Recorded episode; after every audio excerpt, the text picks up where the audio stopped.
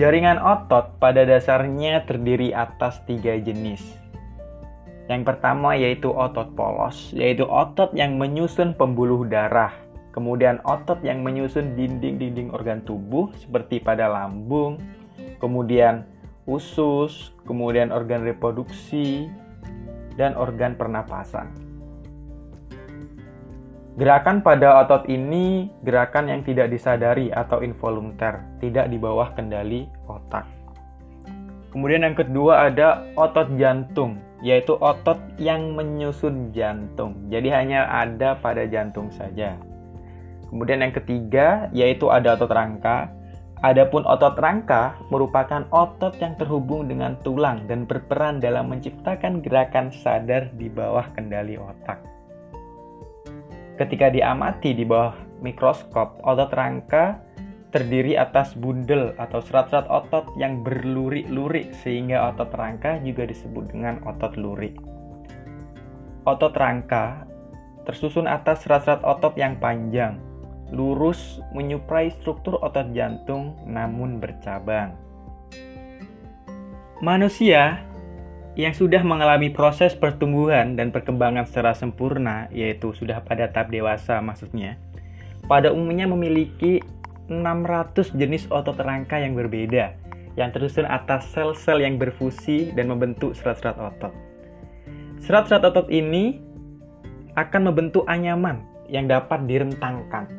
Umumnya berada pada sendi atau jaringan yang dapat bergerak, seperti pada bagian mata. Proses terbentuknya jaringan serat-serat otot dan proses penentuan bagian tubuh yang tepat untuk tersusun atas otot rangka merupakan suatu proses yang kompleks. Dimulai dari awal perkembangan yaitu embrio.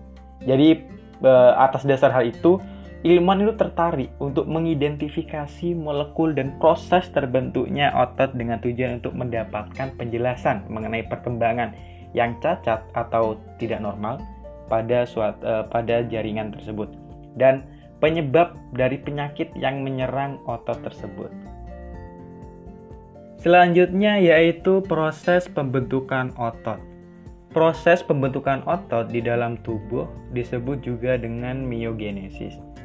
Proses ini menyerupai eh, pembentukan pada tulang dan kulit yang juga diawali dengan somet.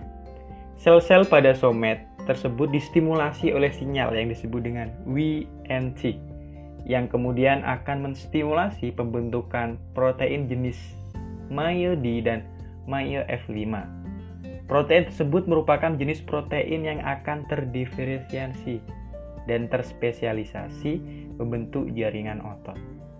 Somet kemudian akan mengalami proses pemerataan hingga membentuk struktur yang menyerupai lembaran yang disebut dengan dermiotom.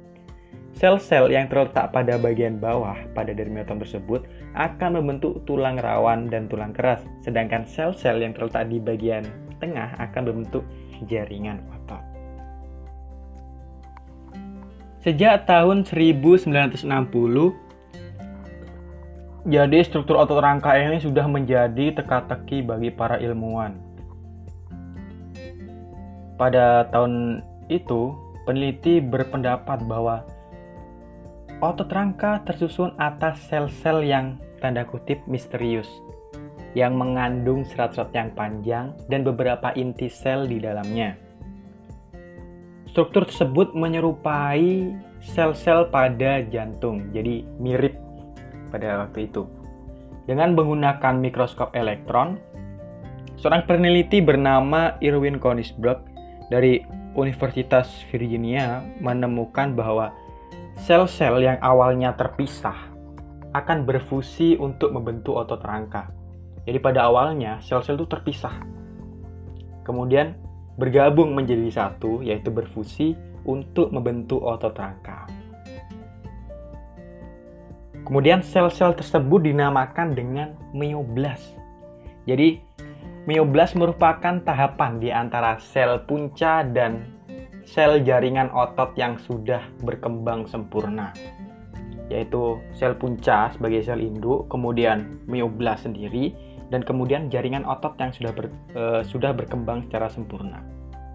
Jadi sel pun sel uh, maksudnya sel mioblas. Jadi sel mioblas ini akan mensekresikan protein yang disebut dengan fibronektin. Protein ini berfungsi sebagai perekat, jadi menyerupai lem yang menyatukan uh, sel-sel yang tersisa tadi dan kemudian menjadi serat-serat. Nah, kemudian tanpa adanya fibronektin, maka serat-serat yang menyusun otot tidak akan berkembang dengan sempurna. Jadi tidak akan terbentuk serat kalau misalkan tidak adanya fibronektin.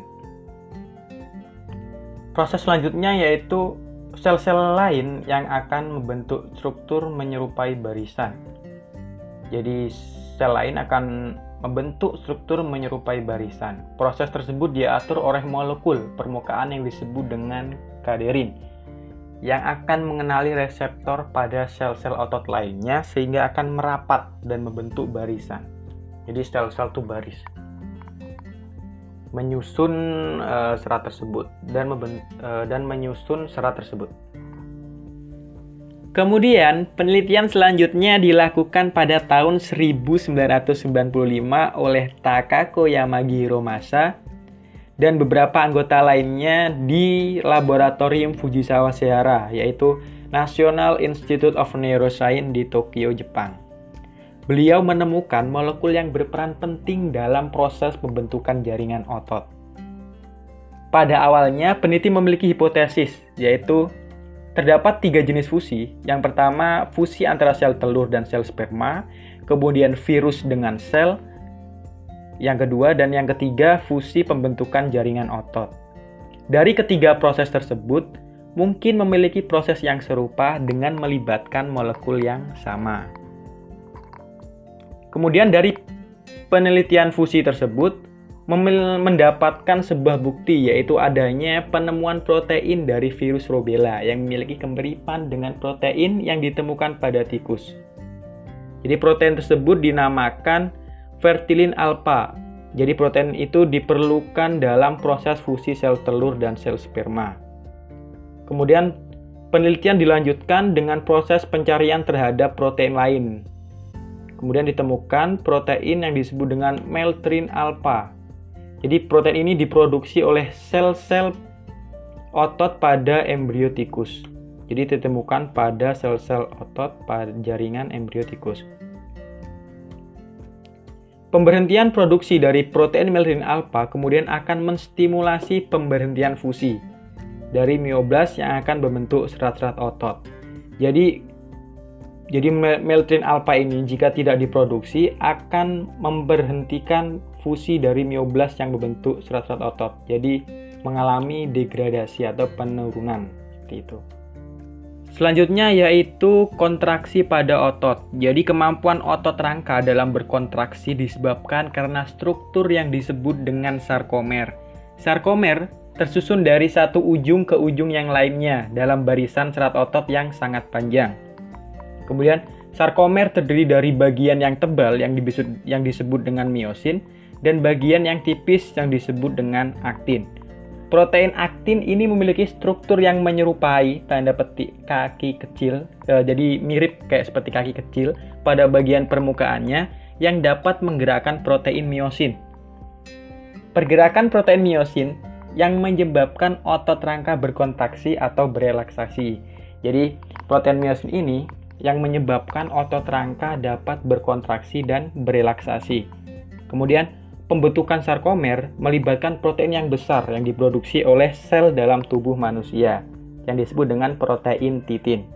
Protein titin tersebut terdapat pada bagian ujung dari sarkomer, yang membentuk area yang disebut dengan Z-dix atau zona Z. Protein titin lainnya kemudian akan menyusun bagian ujung lainnya dari sarkomer, jadi kayak nyambung-nyambung gitu Kemudian, dalam proses fisiologi otot, molekul protein titin akan mempengaruhi seluruh komponen yang menyusun sarkomer. Salah satu fungsi dari protein titin ini yaitu sebagai sensor yang dapat mendeteksi besar tegangan pada otot sehingga dapat mencegah peregangan sarkomer yang berlebihan. Selanjutnya yaitu kelainan pada sarkomer. Jadi eh, sarkomer ini akan mengalami kelainan ketika protein titin terjadi mutasi dan itu akan membuat struktur dan fungsi pada protein titin, akan menyebabkan terganggunya struktur sarkomer. Hal tersebut dapat terjadi jika sel tidak dapat mengontrol konsentrasi ion kalsium yang memiliki peran penting dalam aktivitas otot rangka. Adanya mutasi pada protein titin juga dapat menyebabkan ukuran sarkomer yang terlalu kecil sehingga menjadi tidak fleksibel seperti otot yang normal pada umumnya. Sampai pada batas waktu tertentu, orang dewasa tetap memiliki kemampuan untuk membentuk jaringan otot yang baru. Proses pembentukan tersebut terjadi jika terdapat kerusakan pada jaringan atau saat seseorang sedang berolahraga. Kemudian, proses pembentukan jaringan otot pada orang dewasa tidak sama dengan proses pembentukan jaringan otot pada tahap embrio karena pada orang dewasa tidak lagi memiliki struktur somites. Namun, pembentukan tersebut melibatkan sel-sel yang belum terdiferensiasi yang disebut dengan sel punca. Adapun jenis sel punca yang terlihat yang terlibat dalam proses pembentukan jaringan otot pada orang dewasa yaitu sel satelit yang terdapat pada permukaan serat otot rangka. Adanya sinyal yang menstimulasi sel-sel tersebut, maka sel-sel tersebut akan menyelesaikan tahap perkembangannya untuk dapat membentuk serat-serat otot. Berdasarkan penjelasan tersebut, maka kerja dari sel satelit tersebut akan inaktif sampai terdapat sinyal yang menstimulasi terjadinya proses diferensiasi dan spesialisasi sel-sel satelit tersebut. Sama seperti jenis sel punca lainnya yang dapat ditemukan pada seseorang yang sudah berada pada fase dewasa. Selanjutnya mengenai proses pembentukan jaringan otot pada orang dewasa. Jadi pada tahun 2007 terdapat penelitian yang dilakukan di laboratorium Bitsme di Berlin menunjukkan bahwa terdapat sel satelit yang membutuhkan protein yang disebut dengan RBPG yang berperan sebagai rem atau yang menghentikan aktivitas dari gen yang diperlukan dalam proses diferensiasi dan spesialisasi sel somit tersebut.